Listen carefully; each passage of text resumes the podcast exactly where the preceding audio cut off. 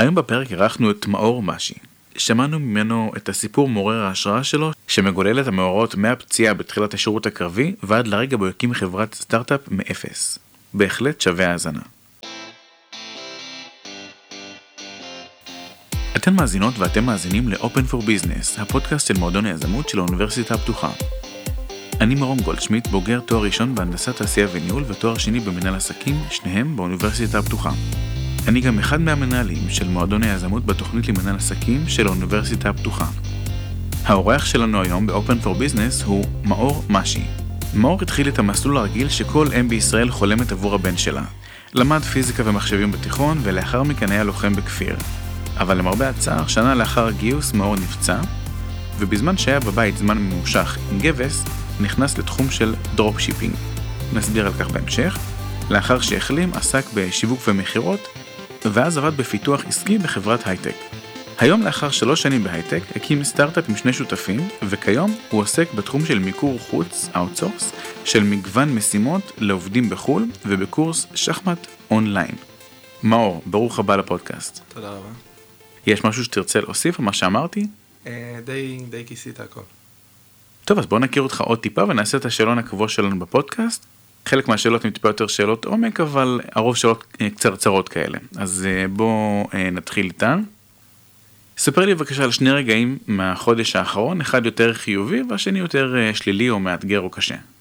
אוקיי, אז נתחיל עם הרגע השלילי, כי זה בדיוק ככה טרי. אני חייב לציין שנדמה לי שאתה הראשון שמתחיל מהשלילי.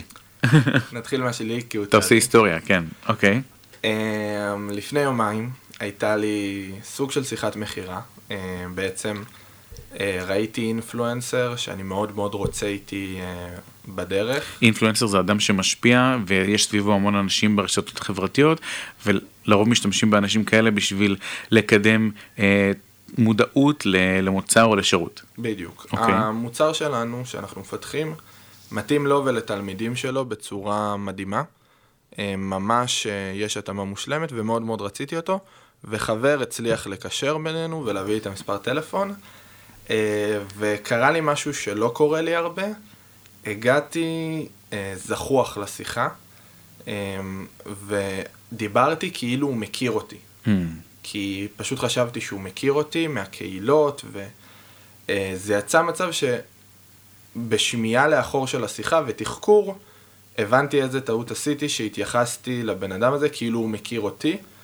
אה, ולא התחלתי מאפס את כל התהליך, ובסוף לא נסגרה העסקה שרציתי, וזה היה קצת חמוץ, אה, לעומת רוב השיחות שיוצא לי עם אינפלואנסרים, שכן יש לי את הסבלנות בהתחלה, להכיר אותו, לתת לו להכיר אותי. אה, אז באמת, אחרי שזה קרה, היה לי תחושה חמוצה כל היום, כי זה בן אדם שאתה יודע שאם הוא ישתמש במוצר שלך, זה יהיה לו מדהים, זה יהיה לתלמידים שלו מדהים, זה יהיה לחברה שלך מדהים, וסך הכל זה לא נסגר על, אה, אפשר לקרוא לזה אה, יהירות, פספוס אישי, שהגעת לשיחה עם mindset לא נכון.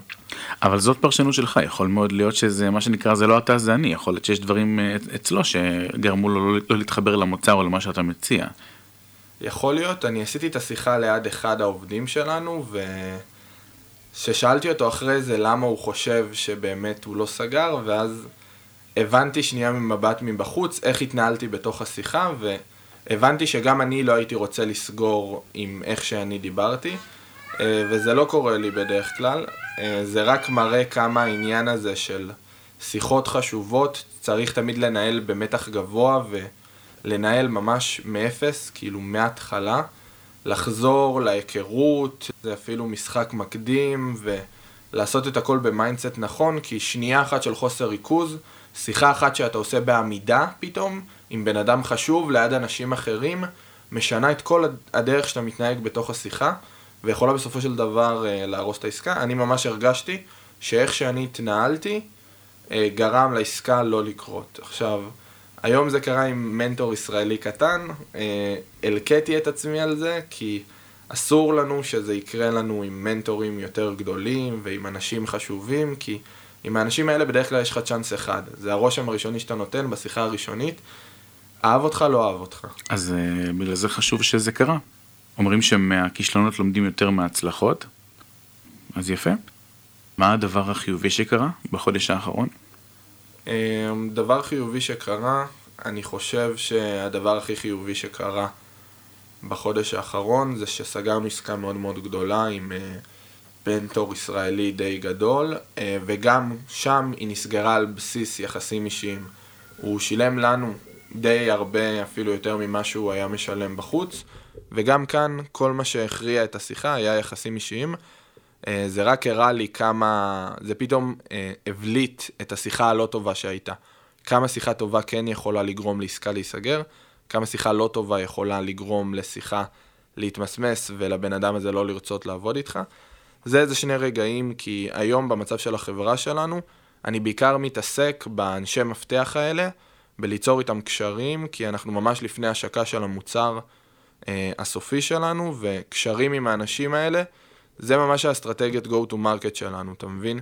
אה, לקחת את כל האינפלואנסרים שיש להם קהל, ובמקום לנסות לצוד את הקהל שלהם במדיה החברתית, לנסות להגיע לצמתים האלה, לסגור איתם עסקאות, ופשוט הם יהיו המפיצים שלנו. אוקיי, okay, מעניין.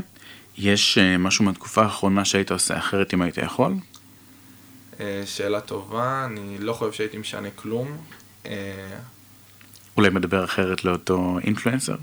יכול להיות, כן, אבל זה, זה טעויות שעד שהן לא קורות לך, אתה לא מבין שהיית צריך להתנהג אחרת. כי בשנייה שהתקשרתי אליו, הייתי בשיא הביטחון העצמי, עמדתי במשרד ליד מישהו אחר, שבדרך כלל אסור לעשות את זה, כי זה משנה את האופן שבו אתה מדבר, ובדיעבד לא הייתי יכול לדעת להיכנס עם פחות ביטחון לשיחה הזאת ולהתחיל מאפס, אם לא הייתי מקבל את הכתף הקרה הזאת.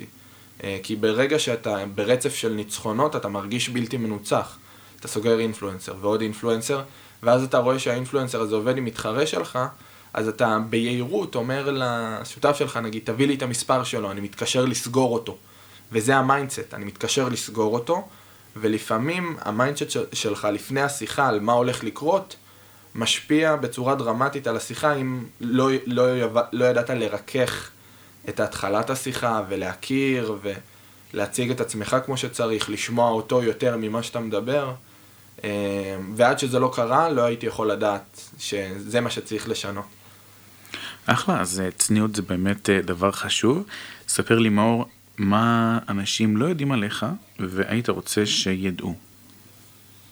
מה אנשים לא יודעים עליי והייתי רוצה שידעו, אני כל יום משחק בין 5 ל-15 משחקי שחמט. אני לא יודע איזה עובדה מטורפת זאתי, אבל uh, זה ככה משהו ש... שהוא שלי. זה מעניין, פשוט uh, כי אני משחק בין 0 ל-0 עם משחקי שחמט ביום, אז... Uh... לא, ברור, זה לא כל אחד משחק שחמט, בטח לא בהיקף כזה. גם נגיע ליוזמת המשחק שחמט האונליין שלך. ספר לי בינתיים כמה זמן לוקח לך להתארגן בבוקר. רבע שעה. רבע שעה משאני קם, אני מחוץ לבית. וואה. אה, כן, תוך רבע שעה אני מחוץ לבית כבר אה, על האופנוע בדרך לעבודה. בהחלט אה, מרשים. אני אשאל אותך עוד כמה שאלות קצרות וניגש לעניינים. חתול או כלב? כלב. גלידה וניל או שוקולד? שוקולד. קיץ או חורף? קיץ. מקום מושלם לחופשה בחו"ל? ברצלונה. וואלה, יפה. השולף המהיר מהמערב מה שנקרא. אז ספר לי עכשיו במשפט אחד, מי זה מאור משי? יזם, קודם כל. אה, הייתי אומר איש עסקים, כי אני מנסה להתנהל ככה ביום יום שלי, אבל המהות שלי זה יזם, אה, שפשוט, אפשר לקרוא לזה עם חוצפה ישראלית. יזם עם חוצפה ישראלית, זה נראה לי הדבר הכי, שהכי מתאר אותי, כי ככל שנדבר אתה תראה בדרך כמה פעמים אה, החוצפה הטובה הזאתי והאפשרות למנף את המקום שאתה נמצא בו ולמכור את עצמך קדימה, עזרה לי לטפס הרבה הרבה יותר מהר ממה שאני רואה חברים מסביבי אה, מטפסים. בגיל די צעיר הבנתי מה הסיקרט סוס שלי, מה, במה אני טוב, וידעתי איפה, איך לנצל את זה במקומות שאני מגיע אליהם ואיך למנף את זה. אז אתה תראה גם בסיפור שלי, שזה מה שאני הכי אוהב, שרואים את הרצף התקדמות הזאת ומבינים גם אה, למה זה קרה, אתה מבין? זה, זה לא היה במקרה, וזה משהו שאני מאוד אוהב. אין ספק שבגיל 22 זה מאוד מרשים לשמוע מישהו מדבר ככה. אם הייתי צריך לנחש הייתי מביא לך עוד כמה שנים, זאת אומרת בלי לראות אותך הייתי מביא לך עוד כמה שנים אה, של ניסיון. ב intro שלך ציינתי את המונח dropshipping. בוא נסביר למי שלא מכיר מה זה אותו dropshipping שהתעסקתי איתו במהלך ההחלמה שלך בבית אחרי הפציעה בצבא, ואחרי שנגיד מה זה, נגיד גם למה צריך את זה ואיפה הכסף בזה. אוקיי, okay, אז dropshipping זה תחום מאוד נפוץ היום אה, בישראל. ישראל היא אחת ממעצמות ה dropshipping בעולם. בשאר העולם זה לא פופולרי? זה פופולרי, אבל הישראלים כמו ישראלים, הם תפסו את התחום הזה. כל התוכנות בתחום כמעט ישראליות. אה, יש אותו מספר של דרופשיפרים ישראלים כמו אמריקאים. מה שהם, אתה אומר? שהם מדינה של 400 אה, מיליון ואנחנו מדינה קטנה של, לא יודע, 8-9. וואו. אה, אז ישראל היא ממש מעצמה דרופשיפין. דרופשיפין פשוט אומר ליהנות מפערי תיווך. יש אנשים שקונים, שקוראים לזה ארביטראז', דרופשיפין, מסחר אלקטרוני. הכל זה אותם מילים לתאר את הפעולה שאתה עושה, שאתה מוכר מוצר שהוא לאו דווקא אצלך במלאי. מה זאת אומרת? אני יכול ללכת היום לאמזון, לוולמארט, להום דיפו, לאלי אקספרס, לבנגוד, לאינספור אתרים שאתם מכירים, לקחת משם מוצרים ולמכור בפלטפורמה אחרת, ומה שמאפשר לי לעשות את זה, זה שאין מונופולים היום בשוק המסחר האינטרנטי. מה זאת אומרת? לא כולם קונים רק באמזון, ולא כולם קונים רק באי-ביי, ולא כולם קונים רק בוולמארט, ועצם זה שיש תחרות בריאה וכל... מותג וחברה מביאה traffic משל עצמה, הדבר היחידי שנשאר לעשות לסוחרים זה פשוט להשוות את המוצרים בין הפלטפורמות. מה אני, אומר, מה אני מתכוון שאני אומר את זה? אם יש מוצר שלא נמצא באי-ביי והוא נמצא באמזון, הסוחר חכם ייקח אותו מאמזון וישים אותו באי-ביי, כי הוא יודע שבאי-ביי יש את התנועה, וכמו שמחפשים אותו באמזון, הבן אדם שיגיע לאי-ביי לקנות מוצר בדולר, יכול להיתקל במוצר הזה ואתה יכול להיות היחיד שמוכר אותו באי-ביי, או לחילופין להיות הכי זול באי-ביי. אה, וזה כל השוק הזה של dropshipping, להבין איפה למכור ומה למכור. אז אם אני רוצה להתחיל להיכנס ל dropshipping, מה הדבר הראשון שאני צריך לעשות? מה, לבחור מוצר? זה נשמע כמו full time job, כל הזמן לחפש. זה לגמרי full time job. הדבר ש-95% מהאנשים עושים זה לקחת קורס. אה, זה מה שרוב האנשים עושים, פשוט לוקחים קורס שמלמד אותם איך לעשות את זה, אבל כן, יש הרבה שלבים אה, בלעשות dropshipping. דבר ראשון, אתה צריך להכיר את כל הצד הפיננסי, מה זה break even, איזה עמלות הולכים לקחת לי בכל מכירה, איך אני הולך להוציא את המוצר אחרי שיזמינו ממני, להבין מה הספק שלך נותן, כי זה בדיוק אותם תנאים שתוכל לתת.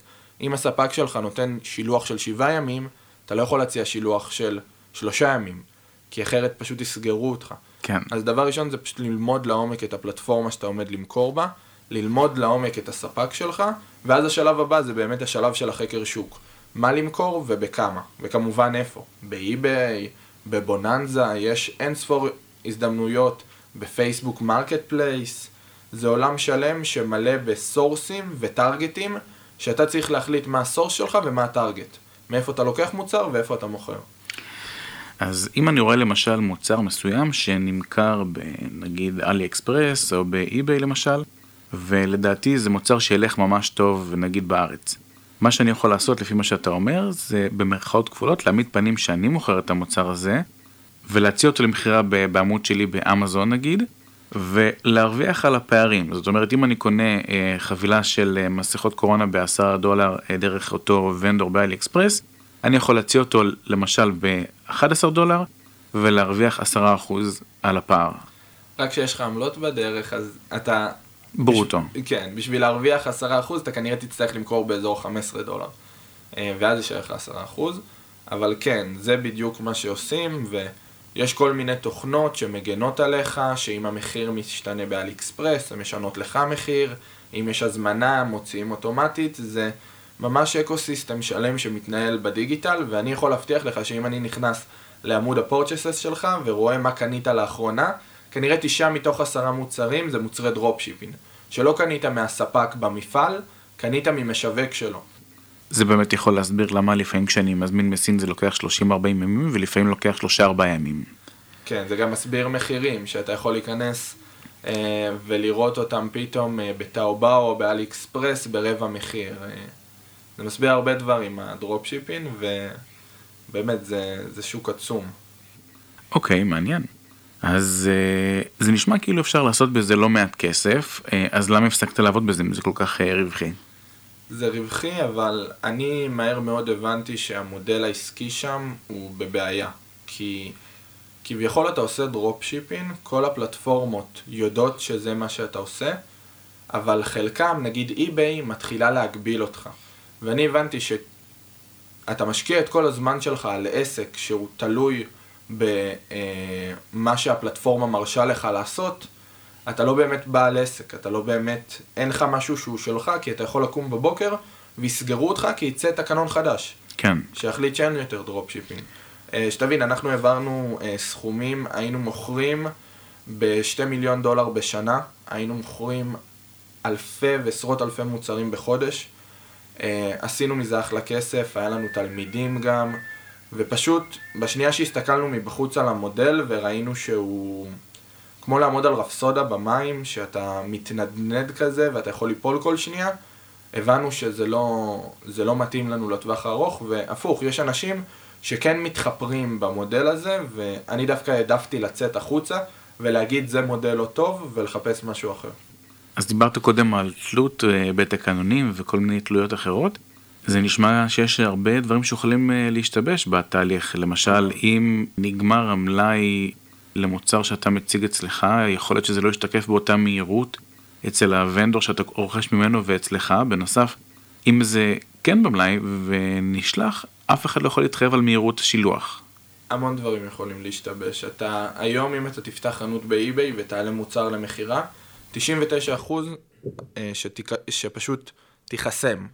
קוראים לזה חסימה ראשונית. אה, הפלטפורמות מתחילות להקשיח עמדות.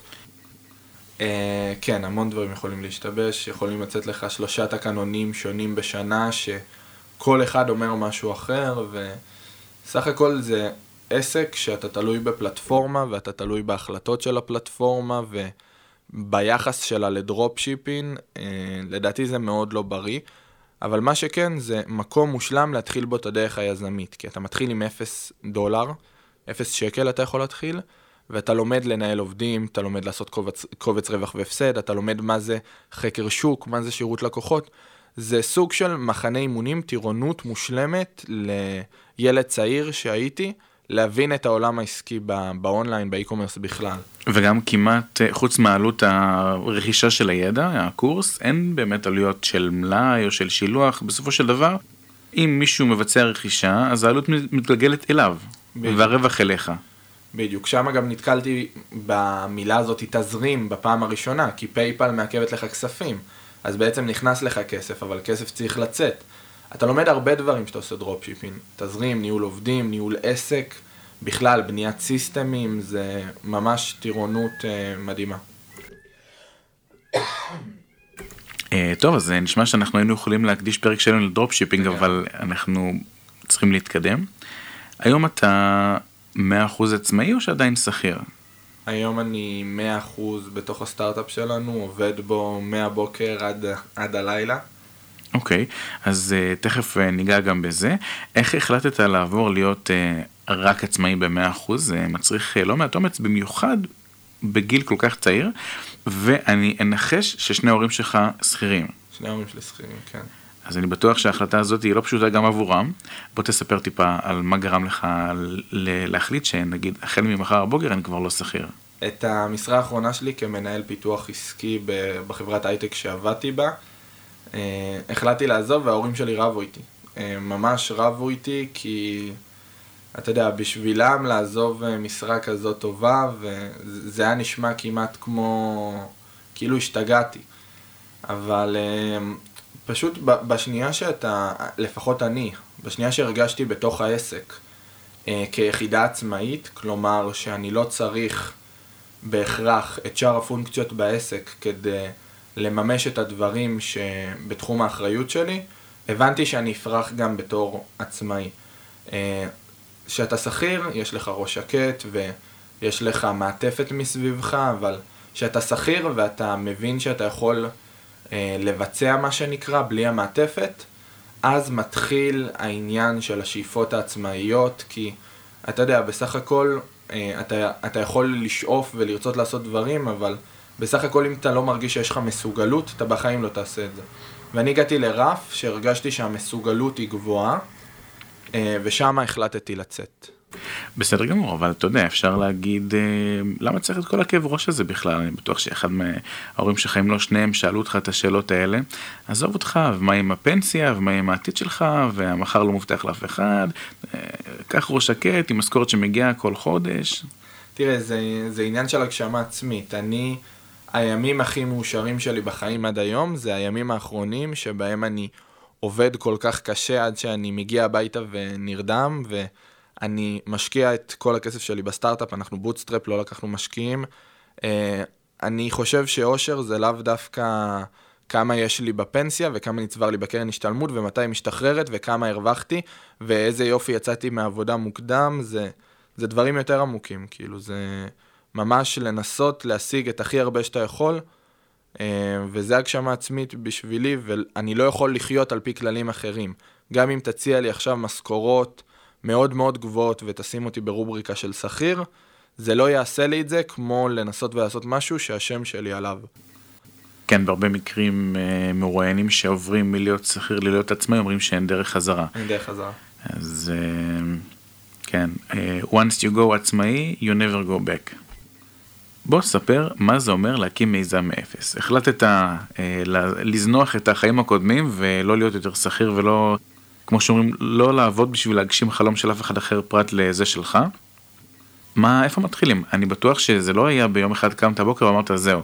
היו הכנות, היו מחשבות, היו דיבורים, גם אמרת שהקמת את זה עם עוד שניים נוספים, ההחלטה השפיעה גם על החיים שלהם, אז בוא תספר לנו טיפה על זה.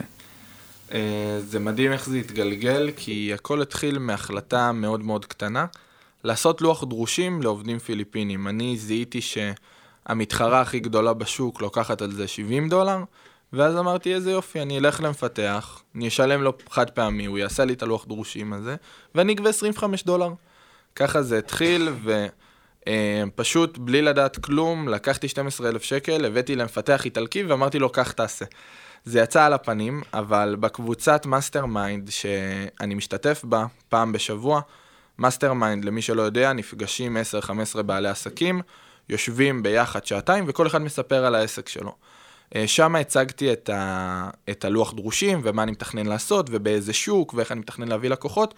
ואחרי השיחה קיבלתי שלוש הצעות להשקעה מאנשים שהיו בתוך ה mastermind, ושני השותפים שהיום שלי, הם, שהשותפים במיזם שלי, ישבו גם ב mastermind. mastermind זה כמו Biz Make Biz וכל הדברים האלה? סוג של, זה סוג של כזה קבוצת חשיבה משותפת של המון אנשים, אה, רובם בעלי עסקים, מנכ"לים.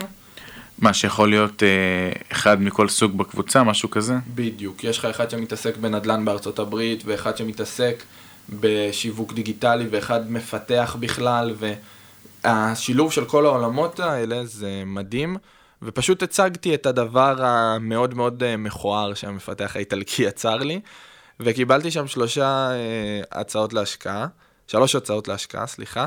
ופשוט עוד שני שותפים פוטנציאליים שהסתתרו שם, שכשהגענו למפגש אה, הפיזי של ה mastermind, הצלחנו לדבר שלושתנו ולהבין, בואנה, יש פה משהו. אחד מהם הוא מפתח תוכנה, שהיה אה, מנהל של 16 מפתחים בחברה מאוד מאוד גדולה, והוא הבין שמה שחסר לי ולשותף שלי, שיש לנו ידע עמוק בתחום הזה, זה את הצד הטכנולוגי. אה, וככה זה התחיל, פשוט שבוע אחרי זה מצאנו את עצמנו עושים הסכם מייסדים, מקימים חברה בעם, אה, יושבים במשרדים ומתחילים לעשות הכל מאפס. אז אלה פשוט אנשים שפגשת במקרה לאורך הדרך, לא הכרת אותם לפני זה. לא הכרתי אותם לפני זה. זה למעשה מייתר את השאלה שלי של איך בוחרים שותפים עסקיים, כי הם למעשה סוג של בחרו אותך במרכאות. זה גם וגם. איך בוחרים שותפים עסקיים זה... זה עניין כל כך חשוב, ומאוד מאוד חשוב שתהיה השלמה של כל השותפים. מניח שכל בן אדם שמדבר על זה מספר את זה, אבל שלא יהיה חפיפה. נגיד, אני יודע מה החוזקה שלי, אני יודע מה החוזקה של השותף שלי יובל, אני יודע מה השותף שלנו ג'וש מביא לשולחן, ויש סוג של השלמה בין שלושתנו, ואף אחד לא נמצא על אותו משבצת, וזה אידיאלי. אז בחרנו שותפים עסקיים, יש לנו רעיון, התחלנו לעבוד. יש דינמיקה מיוחדת שנוצרת uh, עם כל סט של אנשים, וכל אחד uh, מושך באופן טבעי לכיוון שלו. אז לאחר שבחרנו את השותפים העסקיים והתחלנו את הדרך המשותפת, איך רותמים את השותפים לעשייה שלך? הרתימה של השותפים זה אחד הדברים הכי חשובים, uh, לפחות בהתחלה, כי בן אדם פעם ראשונה שהוא שומע על רעיון, הדבר האוטומטי שהוא חושב זה לא לעזוב הכל, לקחת המון כסף מהבנק ולהכניס פנימה, ולהתחתן איתך חתונה קתולית, לשבת במשרד, לחתום על הסכם מייסדים ששלוש שנים אתם אה, לא רואים שום דבר חוץ מאת החברה הזאת, וזה אה, לא, לא טריוויאלי. אז לרתום את השותפים זה השלב הראשון לדעתי של כמעט כל מיזם עוד לפני הרעיון, כי הרעיון משתנה, אה, לנו הוא השתנה לפחות 180 מעלות אחרי ש... אה, התאגדנו ביחד. אז עניין הלרתום את השותפים, לדעתי זה הרבה תלוי בבן אדם שרותם, כמה הוא ורבלי, כמה הוא יודע להציג רעיון, כמה הוא יודע להעליב אנשים, כמה הוא יודע לדבר לכל אחד בשפה שלו, כמה הוא יודע להציג לבן אדם שהוא טכני את האתגר הטכנולוגי, ולבן אדם שמבין טוב בניהול אנשים ואנשים, כמה נצטרך אותו. כי סך הכל, אה, התכונה הזאת של לרתום אנשים, אתה נתקל בה שאתה רותם שותפים, אתה נתקל בה שאתה רותם אינפלואנסרים, שאתה רותם עובדים, שאתה רותם בסוף לקוחות גם. אה, ולדעתי זה המון תלוי ברמת ההתלהבות ולהגיד את הדברים הנכונים לכל בן אדם, ובסופו של דבר ההתלהבות הזאת היא גם מדבקת. שאתה תשב איתי ואתה תשמע איך אני מדבר על המיזם שלי, אתה תרגיש שאני, שאתה יושב עם מייסד Waze, Upwork או Fiverr הבא, מרוב שאני אדבר עליו בהתלהבות, אתה מבין? והיכולת הזאת לרתום אנשים ככה, אה, עשתה לי הרבה דברים קלים בחיים. כל מיזם שרציתי להקים, הייתי יודע שאני מדבר עם כמה אנשים, ואחד מהם לפחות נדבק איתי בהתלהבות. אז אה, זה אחד מהדברים שאני תמיד משתדל לעשות. לדבר על מה שאני מדבר בהתלהבות, גם כאן עם הטכנאי אה, שיושב מחוץ לחדר, היה לנו שיחת אה, חולין קצרה לפני שנכנסנו. טכנאי ו... הסאונד שלנו אורי דגני. כן, והוא יוכל להגיד כמה בשנייה הצלחתי להדביק אותו במה שאנחנו עושים, כאילו זה עכשיו uh, life changer, אתה מבין? אז גייסת משקיע נוסף? צריך לבדוק. סבבה. תגיד, מה, מה חלוקת התפקידים ביניכם כשותפים במיזם שסיפרת? הבנתי שאחד הוא CTO, אני מבין שאתה הוא מנכ"ל. כן. והצלע השלישית? כרגע אה, יובל הוא ה-COO, הוא המנהל אופרציה בעצם. אה, אני כרגע המנכ"ל כי אנחנו בשלבים ראשונים, עוד אין לנו המון עובדים, ומה שחשוב זה להביא לקוחות, להכניס כסף לחברה, והניסיון הקודם שלי בתחומים של האי-קומרס עם האינפלואנסרים הכי יעזרו לחברה עכשיו. אז ההחלטה ממנכ"ל זה ממש החלטה של איפה הבן אדם הכי תורם. אני מניח שאתה מכיר את השאלה הזאת, איפה, איפה מפקד בשדה הקרב צריך להיות? קדימה, מאחורה, באמצע, והתשובה הנכונה תמיד זה שהוא צריך להיות במקום שבו הוא הכי משפיע. אז ככה זה גם לדעתי בצוות שלנו. כל אחד צריך להיות במקום שהוא הכי משפיע, בנקודת זמן של החברה היום. אני הכי אשפיע בתור מנכ"ל, אבל שיהיה לנו עשרה עובדים, יש מצב שיובל יהיה מנכ"ל יותר טוב, כי פשוט הוא יודע לנהל עובדים ברמה הרבה יותר טובה, ו... לוודא שאף אחד לא דורך אחד על השני ושכולם מרגישים בטוב, דברים שלאו דווקא אני אהיה רגיש אליהם. אז זה המון תלוי באיזה מצב החברה לדעתי. כן, זה מצריך אה, לא מעט, אה, בוא נקרא לזה בגרות ארגונית כדי לעשות את השינויים שאתה מדבר עליהם, וגם בגרות באופן כללי, בגרות נפשית. גם אה, נושאים אחרים שדיברת עליהם קודם אה, מצריכים לא מעט אה, ביקורת עצמית וזה מאוד מאוד מרשים. נמשיך לדבר על החברה. כשאומרים עובד פיליפיני לרוב חושבים על עובדי סיעוד שעוזרים לקשישים אה, סיעודיים בארץ להתנהל ביומיום אבל מבחינת העיסוקים שלך זה מן הסתם לא המצב. איך הגעת ספציפית לפיליפינים אמרת שהתחלת מאיזה בחור איטלקי עם האתר שלך אבל אם אני הייתי צריך לחשוב אם הייתי צריך לנחש על אה, מאיפה לקחת עובדים אה, של מיקור חוץ הייתי מנחש אוקראינה הודו. או הודו כמובן כל, כל דרום מזרח אסיה למעשה ופחות הפיליפינים. אז בחברה הקודמת שעבדתי בה, הקמתי פעילות מאוד מאוד גדולה, ואז נדרשתי לשאלה מי יעשה את העבודה בפועל. Uh, התחלנו עם הודים, היה לי ארבעה הודים, uh, ופשוט משהו במנטליות שם לא התחבר לי. הרגשתי שה-VA ההודי הממוצע... VA virtual assistant? בדיוק. ה-VA ההודי הממוצע, הרמת שאפתנות שלו והרמת, uh, נקרא לזה, עצמאות שהוא מרגיש, היא הרבה יותר גדולה ממה שצריך במיזמים מסוימים. ובאמת צדקתי. אחרי חצי שנה, הבחור שעבד איתי הלך והקים את אותו מיזם לבד, וזה קשה מאוד לעסק לקחת עובדים שאתה מרגיש שמחר הם יתחרו בך. ואז גיליתי את הפיליפינים. והפיליפינים זה היה מדהים עם, עם תרבות אחרת לגמרי, עם מנטליות אחרת לגמרי, שיש שם 40% אבטלה ומצב באמת מאוד קשה. הגיעו אלינו עובדים שהיו צריכים את המשכורת כל שבוע רק כי הם צריכים לשלם את החשבונות. והמוטיבציית אין ברירה הזאת, עם כמה שזה כואב להגיד, מוציאה מהעובדים האלה בפעילויות מסוימות את המיטב. כי כשאתה צריך פעילות שמה שאתה רוצה שהעבודה תתבצע, לא שבן אדם ילמד את העסק שלך וילך לעשות את זה לבד, או יבקש העלאת שכר כל חודש, שם מצאתי את הפיליפינים כמו ממש פנינה מתחת לים, ניהלתי שם צוות של 25 עובדים פיליפינים, ובאמת גיליתי כמה עובד פיליפיני זה יהלום, כמה זה נכס במלוא מובן המילה.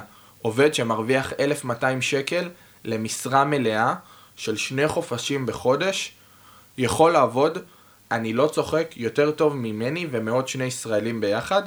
שתבין, יש עובדים שעבדו תחתיי, שמדברים אנגלית יותר טוב ממני, בלי מבטא, שהם יותר טכניים ממני, שהם אפילו יותר חרוצים ומהירים ממני.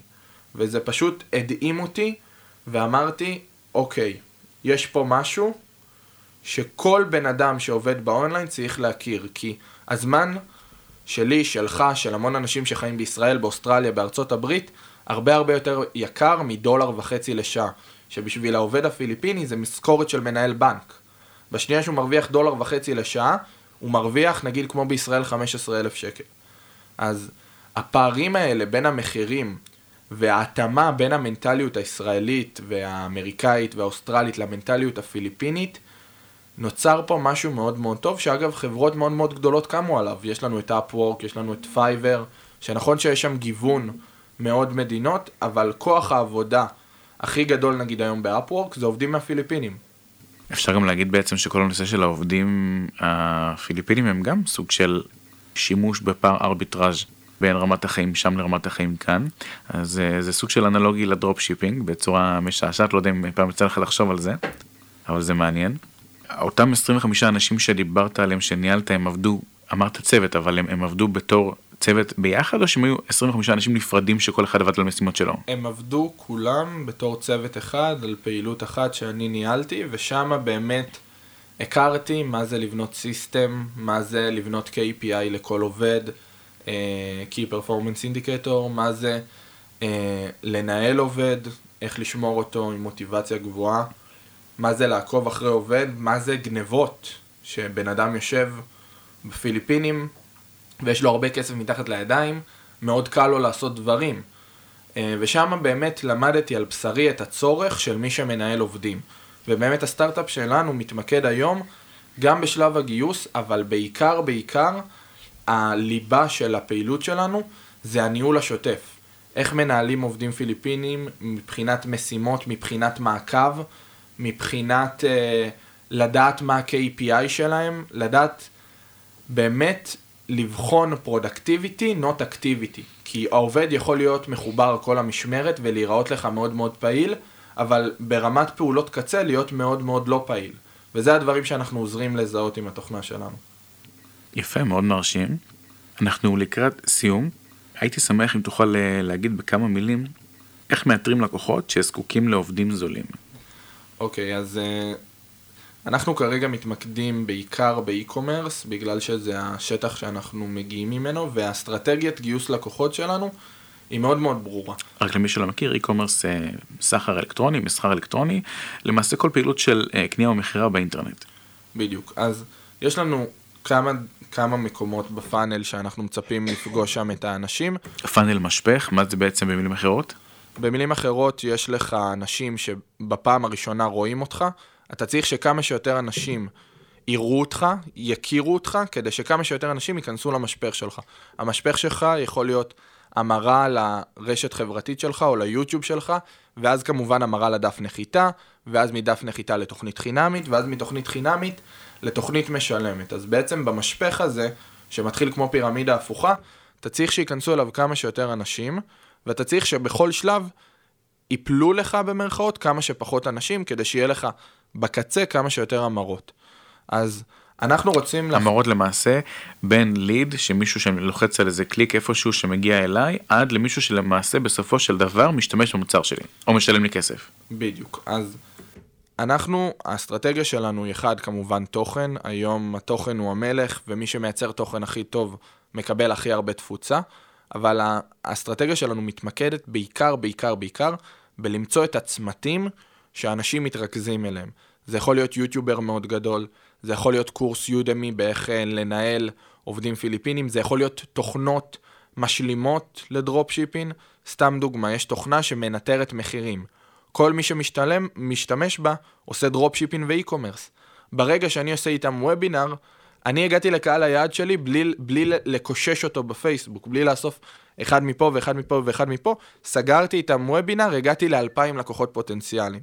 וזה בעצם ההבנה שהייתה לנו בהתחלה, שבמקום לחשוב שאנחנו הכי חכמים, לתת את התוכן בעצמנו, לנסות לבנות קהילות מאפס, להגיע לקהילות ששם האנשים שלנו יושבים, ופשוט שמה לעשות את הפעולות שלנו, שמה להשקיע את מירב המאמצים שלנו, גם אם זה אומר לבוא לאינפלואנסר ולשלם לו הרבה כסף כדי לקבל את החשיפה הזאת.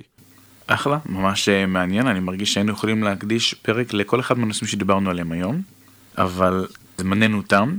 היה מאוד אה, מחכים ומעשיר והסיפור שלך הוא בהחלט אה, מעורר השראה ואני מקווה שהמאזינות והמאזינים שיקשיבו לפרק הזה ימצאו נקודת השקה לסיפור שלך. אני חושב שאחד הדברים שאני באופן אישי הייתי רוצה שאנשים ייקחו מהסיפור שלך זה שכל אחד יכול ושחשוב להעיז ולנסות ולא לפחד ולא להיות כלוא בפרדיגמות של ההורים ושל החברים ושל הסביבה ואם משהו נראה לנו נכון אז אפשר לנסות, במקרה הכי גרוע עושים חישוב מסלול מחדש ומנסים שוב. לגמרי. אז uh, תודה רבה מאור. תודה רבה. ספרו לנו מה חשבתם על הפרק. יש שאלות היכרות עם המרואיינים שהייתם מוסיפים, מורידים או אולי משנים? משהו שהייתם רוצים לשאול את מאור ולא עלה בפרק? ספרו לנו בקבוצת הפייסבוק שלנו, מועדון היזמות של האוניברסיטה הפתוחה, הקבוצה. לינק לקבוצה נמצא בתיאור הפרק. אתם האזנתם לפרק נוסף של Open for Business. הפרק הוקלט באולפני האוניברסיטה הפתוחה בכפר ירוק. על הסאונד אורי דגני. תודה ונשתמע בפרק הבא.